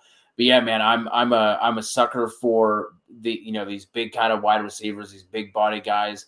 And he obviously, you know, 6'5, 210. We're not talking about him and the, the athletic specimen of a of a Burks or a DK Metcalf or anything like that but it, he's not slow. You know what I mean? Like, is, is he going to be someone who rips off a bunch of, you know, 70 yard touchdowns or anything like that? No. But I do see him more in a Mike Evans vein where it's, you know, not a lot of yards after catch, but, you know, just a beast on the sideline, you know, able to, to shed tackles off of him. There was a play against Notre Dame where it was like a screen and his momentum was taking him backwards and there was a defender on top of him like right away like literally hanging on hanging off of his back just nonchalantly casually just like you know rips his shoulder to the side and just ends up making a, a big gain out of it so the the dude is just an absolute monster and i'm uh i'm i'm really excited to see where he ends up going and what kind of landing spot he gets I, i'd really like to see him with a a good like back shoulder kind of you know kind of quarterback like a you know obviously at, this is at the top of the top but like mm. an Aaron Rodgers, Tom Brady, just in terms of uh, placement, I guess um, would, would love to see him with with somebody like that. I feel like he really, I don't know about you guys, but he really reminded me more of Courtland Sutton. Uh, uh just about watching him yeah, and what he brings to the table. That's a good one there, too. Sutton's taller than people realize. He's a real lanky type guy. But Sutton at SMU, I mean, he was good, but like he, he wasn't dominant like this. Like Drake London, like literally looks like he's playing against little league people out there. Like it's it's unbelievable. Well, I, I think I think it also should be taken into consideration too when we talk about these guys that like if so like say Drake London goes out and runs a four five like at six foot five that is still a very impressive Moving. number to be putting. Oh up. yeah, like, you know So mm-hmm. I, I, I mean, so like I no, I, I don't think that he is going to be a a guy who goes out and runs a four three, but that doesn't matter. He doesn't need to at his size. So next up, let's talk about David Bell out of Purdue, 6'2", 205. Came out hot out the gate as a uh, as a true freshman. Had uh, Rondale Moore playing alongside of him. Went for 86, uh, 1,035 yards and seven tutties. Got injured halfway through his sophomore year, but then junior year came right back. Was the same guy that we saw him as his uh, as his freshman year as well. 93 catches this year, almost 1,300 yards and six scores. The big thing I like about him here, similar to uh, Treylon Burks, the only show at that school, and defenses still, you know, still couldn't stop him. Uh, aggressive, you know, another one of these good, uh, you know, contested catch kind of receivers. He's not particularly dynamic or like super athletic, but like I said, I, I, I like his aggressive playing style. I think he'd be a really good number two beside a beside an alpha. You know, I mean, maybe some somewhere like Minnesota. You know, if, if they were to go out and get a receiver to help, you know, replace a, an an aging Adam Thielen. You know, somebody like that. But uh, Christian, go ahead and kick us off. Your thoughts on David Bell, and then we'll start throwing out some names of, of some guys we're excited about outside of this top five. David Bell is a lot kind of like what we talked about Breece Hall. He's just good at everything, and, and he's been extremely productive. I mean, he averages over 100 yards a game for his career at Purdue. You mentioned that crazy freshman breakout that he had playing alongside Rondale Moore, where he put up over a thousand yards as a true freshman. Um, this guy's 6'2, 205. So, I mean, good size. Coming off of Drake London, it sounds like he's a small guy, but 6'2, 205. He's one of the bigger wide receivers in this class. Um, but he he's not going to wow anybody at the combine. Like I said, he's not going to run, you know, a, a 4 3 40 or anything like that. But he, he is just fundamentally sound as it comes, balanced, does everything right. He's been productive he he like I like I said with Garrett Wilson is just a safe bet. Uh, like there's no way you can convince me that David Bell is still not playing in the NFL in seven eight years. Like he's not one of these guys that's going to flame out of the league. He is just good at everything. He's he's probably never going to be a wide receiver one. He's going to be a glorified like career long wide receiver two. That that's what you're hoping for with him. But I mean, he's a safe pick in my opinion. He's he's he can fit onto NF, any NFL team. So we're sitting here talking about, okay, it'd be great if this guy went here. It'd be great if this guy went here. If any of the 32 teams uh, drafted David Bell to be their wide receiver too, we're, we're good with it in fantasy. He's just a, a, consistent, kind of boring, you know, wide receiver two that we can rely on. You know, he what he really reminds me of.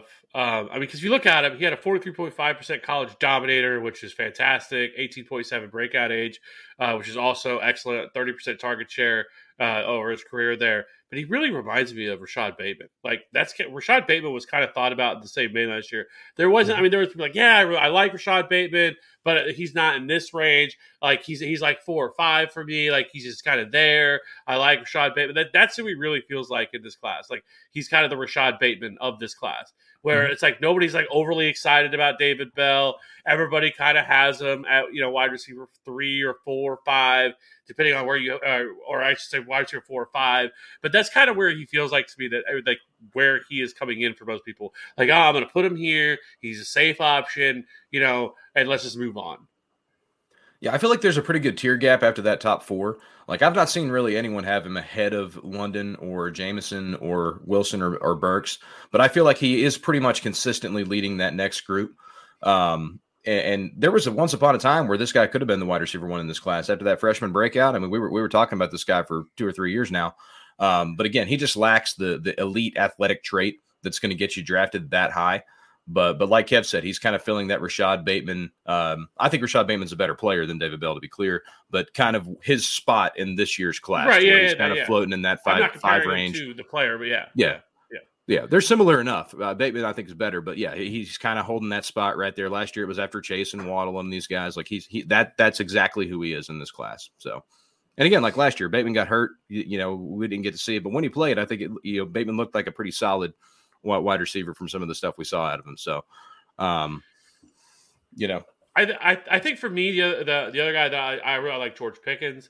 Uh, you know, obviously tore his ACL March of last year, um, so he did not really play this year because he was coming off that injury. Kind of came back at the very end of the year, played in a few games, but uh, nothing to be said. But this is a guy who's a four or five star prospect, 6'3", 200 pounds.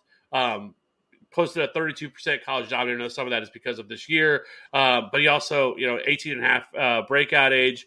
And like, I feel like this is going to be lazy and I don't like doing this, but like, it does, he, he does have some like AJ Green to him when you're watching. And like, it's, I'm like, I don't want to say that because AJ Green also played at Georgia and it just feels like you're just, you know, typecasting him there because, but, but, like I think George Pickens is somebody that's being a little bit slept on in this class, somebody that has the pedigree that was coming out. Um, so I like George Pickens quite a bit. Um, I, I very easily I kind of have him right now. I believe at wide receiver five. Um, and so I like George Pickens uh, quite a bit, and I've just noticed that he seems a lot of people seem to be a little bit more down on him. I don't know if that's because of him coming off the injury that he came off of. But let's be honest. I mean, George is not a prolific passing offense. They're much more of a run first offense. You know, so you know the numbers that he has isn't isn't going to be gaudy by any means. By some level, I think that you could account that you know the fact that he was playing in that offense with uh, terrible quarterback play. Um, really could uh, was really kind of holding him back. And maybe this is a guy, you know, if he was somewhere else within a like a you know a much better quarterback situation, that we, mm. people would be having a different opinion on George Pickens. Yeah, I agree. that the injury combined with the fact that Georgia throws the ball like 10 times a game, people are not really getting to see what a freak that Pickens is. but a lot like I said about Wilson, the smoothness at which this guy plays wide receiver, it looks like he was just born to play wide receiver. It's just so natural to him. Um, he's an absolute stud. Another guy I want to talk about, and kind of what, what Kev said about the the uh, Bell taking Bateman's spot in this year's class. Uh, Rondale Moore of this year's class is Wan'Dale Robinson out of Kentucky, uh, formerly of Nebraska. And this is a little guy. It, depending on where you're looking, he, he's listed as 5'10, 5'11 some places. But if you look at pictures of this guy, there's actually a picture of him and Rondale Moore together after a game. And I think this guy's about 5'8, 5'9. Uh, I, I, think that Kentucky was doing him a little favors on the on the on the height there. But so this is a small guy, um, and when you look at his numbers, it's pretty interesting. Nebraska really used him like a like a Swiss Army knife. He was carrying the ball a ton at Nebraska on the ground. As a freshman at Nebraska, he had 88 carries on the ground and 40 catches receiving. Followed that up his sophomore year with 46 carries on the ground and 51 catches. So then he transfers to Kentucky, and Kentucky's like, we're going to feature this guy as our wide receiver one. And he only has seven carries. So they're not using him out of the backfield like Nebraska was. But he puts up 104 catches for 1,334 yards um, in the SEC last year at Kentucky, just out of nowhere. And he still showed that dynamic athleticism that we saw in Nebraska with him being used all over the place. But we also saw this guy being an incredible deep threat. Uh, Will Levis, Kentucky's quarterback, was getting a little, you know, future NFL draft buzz beginning of the year. They really started hot. And man, some of these, uh, uh, he did used to play for Penn State, um, but probably better than Sean Clifford, honestly. Um, but yeah, the, Levis to Robinson was just a beautiful thing to watch this year. And I'm now a believer that Wan'Dale Robinson can be used more as a traditional wide receiver at the NFL level and, and still kind of you know sneak in there and get some carries um, as well from the background that he's shown with that at Nebraska. So this is a guy I think that you know kind of the opposite what I said about David Bell. There's going to be an offensive coordinator and a head coach out there that look at this guy and they're like, man, imagine if we could use this guy here, use this guy here. The right coach, if they get a hold of this guy, um, is going to be tremendous with him. And that's kind of the same thing we were saying about Rondale last year, right? We were like, man, if the right coach can get a hold of this guy and use him right, we're going to be excited. So this year's Rondale Moore is Wan'Dale Robinson at Kentucky. And I like him a little better than Rondale Moore from last year because I think he's better uh, downfield as a traditional wide receiver. Do you think we get the is he the next Deebo Samuel? No, no, he's not that size. Treylon Burks will get the Deebo Samuel comps because he's a bigger guy.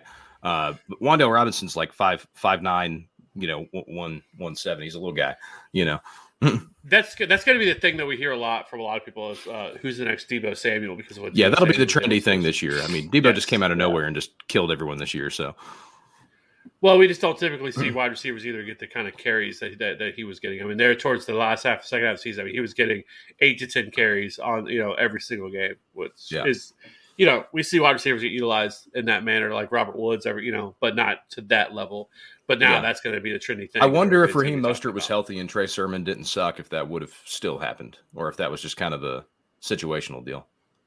I mean, I don't know. Elijah yeah. Mitchell still oh, was getting 20, 25, you know, 30 carries a game. So, mm-hmm. uh, well, you know, he likes to use four backs most of the time.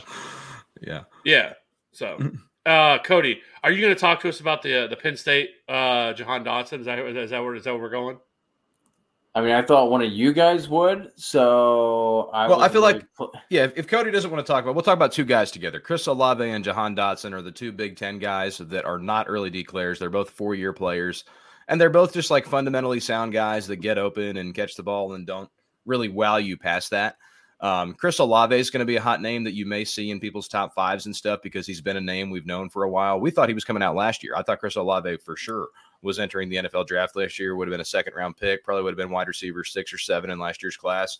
But again, at wide receiver, I am ageist and I am anti uh, senior. Uh, you must be an early declare at wide receiver, uh, unless you like want to win the Heisman like DeVonta Smith, and then you'll get forgiven. But if you're just a normal guy like Jahan Dotson, who Cody, you probably have his stats pulled out. I don't even think he's ever touched a thousand yards, has he? He's been productive, but has he ever had that that true? He did this year. Yeah, So he yeah, had yeah, 11 eleven hundred yards. yeah, Yeah, 1,100 yards this year. receptions, twelve touchdowns. Yeah. Yeah, so tremendous year for him this year, but but again, it took him till his senior year to put together that kind of year. He was still pretty good last year, 884 with eight, um, splitting with Parker Washington as well, who's a, a younger wide receiver for Penn State that I like a ton in the 23 class. But Olave and Dotson to me are very very similar. Like I said, they played in the same conference. They both played at uh, you know two of the best schools in that conference, and they're both just fundamentally sound, efficient guys that were great college players. Um, I think they're both going to have a role in the NFL, but they're wide receiver threes in my opinion um, at the NFL level rather than game changers. I think it's interesting with Chris Olave because I actually think that he's a much better athlete than what uh, than what the his counterpart is at Garrett Wilson. I mean, if you you saw uh, like uh, when I was looking into Chris Olave, like a lot. I, I saw a lot of people talking about him and saying that like most players at the school said that Chris Olave was the best athlete on that team, and and so that and believe that he's going to definitely run a four three for sure. Um, coming up in, in, into the coming now the four three or the com or the 40 yard dash is obviously not everything in, in, in terms of you know these guys. Uh, he did have an excellent breakout age of 19.2 which is 85th percentile. Uh, a decent college dominator of 39.1 or 39.9 excuse me. Uh, 65 receptions 936 receiving yards 13 touchdowns this year. I think he's going to be a probably late second uh, round pick uh, probably go somewhere in the second round uh, to a team. And i think you know depending on where he lands and how he's utilized um, I think he could end up being a solid, you know, wide receiver two, wide receiver three. Yeah, I definitely like Olave better than Dotson. Um, I don't think Dotson has wide receiver two potential. I do think Olave does, but to me they're similar. Like, where do you have Olave, Kev? I've got him at wide receiver eight. Uh, I have him at wide receiver seven right now. Seven. So, Okay, so we're yeah. pretty close on him. You probably have Robinson behind him, and I just have Robinson ahead of him, right? That's probably the differential. Yes. Yeah. So we're pretty close there. Um, is Dotson your wide receiver nine? All Yes. right. Well, we're on the same page there then. The only other receiver I wanted to talk about before we had like a pretty big tier break till we're getting to late thirds in our rookie drafts is uh, Sky Moore from Western Michigan. Have you dove, dove into him yet? He's been kind of the hot name, uh, I think, uh, this year from Western Michigan. Uh, you know, um, 94 receptions, 1,200 yards, 10 touchdowns. I have not dove into uh, dove into much, so I'm not going to sit here and claim that I have. But I know he's kind of been the name that everybody's really been hyping up uh, so Mhm. far this year. Yeah. Yeah, he's, He's one of those to dig into. Small school guy, Western Michigan, but again, they produce Corey Davis, uh, D'Wayne Eskridge. I mean, they put guys into the league. Um, but yeah, check check out Sky Moore's film. He's been tremendously productive. Again, at a smaller school though, uh, smaller wide receiver, but you know, kind of in that Elijah Moore mold. Um, but yeah, ch- check him out. I think he's going to be the the the smaller school guy that really pops into this upper group. So uh, he's the only one that I wanted to to mention outside of the the guys we're leaving on the table. But there's still another ten guys I could talk about. This is a very deep wide receiver class this year. I feel like Sky Moore has been like the the analytics Twitter kind of guy who who I, I've Mhm. seen a lot of a lot of those uh the, the, the you know all- Christian you were talking about you know the analytics versus film Twitter I think that's been kind of analytics Twitter uh guy here early on or at least that's what I've seen the most people talk about on kind of that side of the aisle if you Mhm. will uh bring him up but I, I have not dove into to his film Yeah, just And- yet and, but- for and for our listeners too, kind of what Kev brought up, like Kev doesn't play Campus to Canton or Devy or or even Dynasty. Like Kev is not focusing on the guys outside of Mizzou and the guys that are like on SEC and Ohio State. You know, he's not really paying attention to Western Michigan during the year. You know, those of us playing campus to Canton, we're, we're starting those guys. You know what I'm saying? They're putting up numbers. We, you know, so th- those type of guys, that's where I recommend like using some resources that really specialize in that kind of stuff. Like I love the campus to Canton guys those guys do a tremendous job covering those small school dudes. You know, find find your information on these guys. Just don't be like, oh man, I saw that guy's name on Twitter. I should draft him. Like, look into it. There's a ton of resources we have out there nowadays, and a lot of people actually covering small school college football nowadays. So dive into Sky Moore because you can. A couple years ago, you wouldn't have been able to. You know, use the resources that we have available to us now.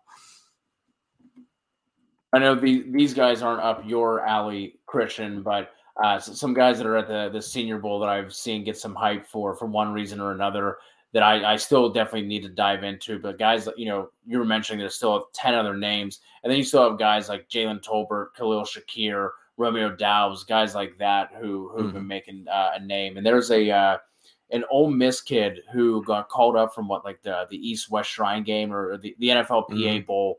I think you probably know the name better than I. Dontario Drummond. Okay, is, is that who has been getting the hmm. hype? Uh, I haven't heard any hype for Drummond. Drummond's like a, no, no, no, uh, junior. Braylon Sanders. Braylon Sanders. Sanders. Okay, I got you. Yeah, I'm definitely not in on Braylon Sanders. Uh, I think Brandon Lejeune likes Brandon Braylon Sanders a little bit, but I, am not in on any of the Ole Miss wide receivers currently. I liked Jonathan Mingo a little bit coming into last year, but he kind of disappointed a little bit. Uh, my favorite pass catcher on Ole Miss now is the tight end they just got from USC, Michael Trigg. Uh, was a package with Dart. But yeah, we're we're getting to in the college weeds here. Um, but yeah, some other names. You mentioned the other small school guys there. You mentioned uh, Jalen Tolbert from South Alabama, Khalil Shakir from Boise State. I think you said R- Romeo Doubs from Nevada as well. But then you got some like bigger named guys uh, that that have just slipped over the years. Justin Ross is in this draft class. Remember that freshman year where wow. he had thousand yards at Clemson? Yeah. Justin Ross is in this draft class. But we haven't even talked about him. Who would have thought that a couple years ago? You know, but he had that devastating injury. Um, John Metchie has been Alabama's, you know, yeah, very productive yeah. wide receiver the past couple years. He's, you know, he's anywhere from wide receiver like 10 to 15 in this class, maybe even later than that for some people. So there's some big school names that are, you know, down towards wide receiver 20, and some of these guys that most of our listeners have never heard of, like Romeo Doubs and Khalil Shakir, that are going to go ahead of those guys. So it's, it's interesting, you know, uh, and that's what I love about this time of year and why I love dynasty football so much is I feel like most people have a grasp of those top guys we talked about in the first round. But once you get like past the second round of a dynasty rookie draft, like th- that third round and even the fourth round, if you have one, I mean, that's where the, this type of work really comes into play. Like, how do we separate Jerome Ford, Tyler Badie, you know, all those guys? How do we separate Justin Ross, John Metchie from these small school guys? You know, that's where we really got to dive in and, and, you know, figure this stuff out the next next couple months. So. And at least we get a combine this year uh, to get a little bit more official numbers because, as we know, the argument between pro day and obviously combine is such a you know uh, you know mm-hmm. a lot of mm-hmm. teams will uh, uh, set their guys up for success at the pro day. So obviously, I'm happy that we're actually going to get a combine this year. Um, so I am looking forward to that, which is not even that far away. It's what less than a month away now uh, yeah, where we crazy. stand, where this is out. Like uh, this is all going to move really quickly because you have uh, you know, Super Bowl in a couple of weeks. But right after that, I mean, you have the combine that's two weeks after that, and then two weeks after that, we'll start free agency, and uh, so we'll get you know at least some answers there uh, for you know you know what positions are open and you know stuff like that, and what landing spots we want to see some of these guys go to, and then the draft will be shortly after that. So uh, you know, uh, I think for me, I think at least uh, just kind of my initial go through of these guys. Like it seems like the wide receiver, or, or, definitely the wide receiver, is kind of the crown jewel in terms of fantasy, anyways, uh, of this class. Um, you know, you have the tight end position, which I am not going to uh, sit here and talk about any of these guys because I have not looked at them. But there's not a uh, Kyle Pitts in this year's class, you know, at all. And so uh, the wide receivers, I, I don't, I don't think the wide receivers as uh, you know, it, it doesn't have that Ja'Marr Chase type guy, where like uh, you know transcendent talent, in my opinion. But I think it's just as deep, or if not, maybe possibly even a little bit deeper than last year's class was. And last year's class was excellent. Though uh, I, uh, you know, we did have guys like Tutu Atwell that was drafted in the second round last year that uh, did absolutely nothing. But I, I will say this though, it was interesting because consistently last year you saw a lot of the big name uh, guys who do the mock drafts, like Daniel Jeremiah, who are extremely connected to the NFL, had him mocked like into the 1st or Mhm. second round, and people were just blown away. Like, how? Where? What? What is this? Like, uh, this guy's crazy for having him here. But those are things to pay attention to because he obviously did. He went in the second round, and people were shocked. And Mhm. uh, though the Rams were idiots because I mean Tutu Atwell did uh, absolutely nothing this year. Was active Mhm. for like eight games. I don't even think he had a target. Never played. Didn't do absolutely anything. But you know, Mhm. um, so yeah, I, I just I just want to. Uh, that is something to be monitoring, I guess. Through this is uh, paying attention to a lot of these guys who are connected to you know kind of get some ideas of where these guys or what the NFL really thinks about some of these guys because we can think whatever we want. Uh, it, it really all that matters is what the fucking NFL thinks, and I think sometimes we lose sight of that.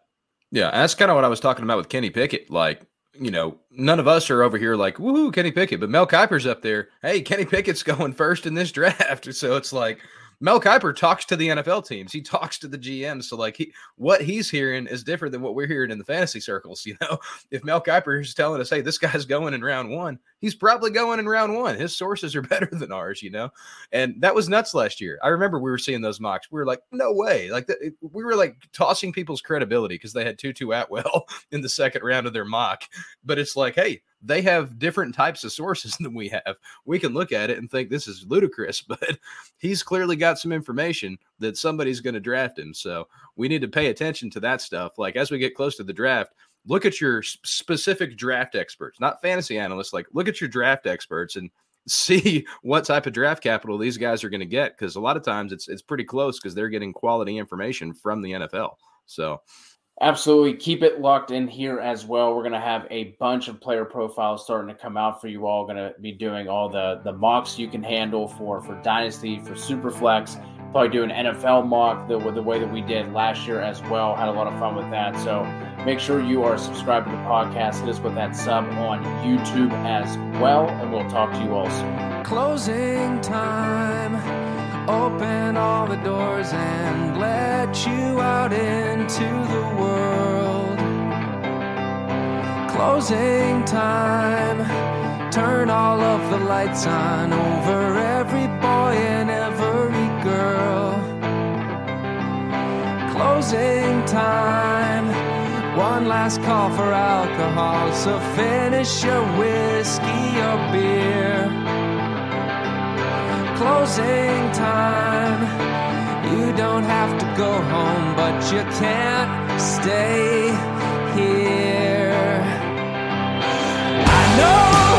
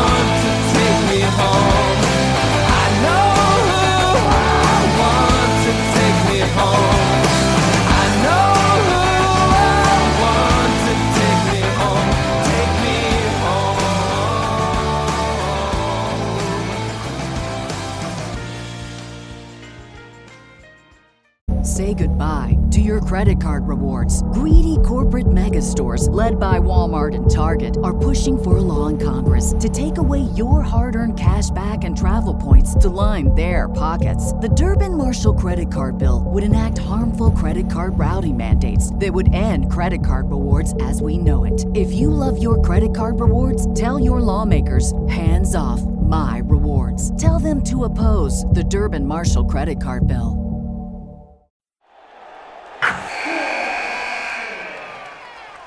Wilson, you sent the game winning email at the buzzer, avoiding a 455 meeting on everyone's calendar. How did you do it? I got a huge assist from Grammarly, an AI writing partner that helped me make my point. 96% of Grammarly users say that it helps them craft more impactful writing. Would you agree? Grammarly helped adjust my tone to navigate tough work conversations. And it works everywhere I write, so I can quickly communicate effectively.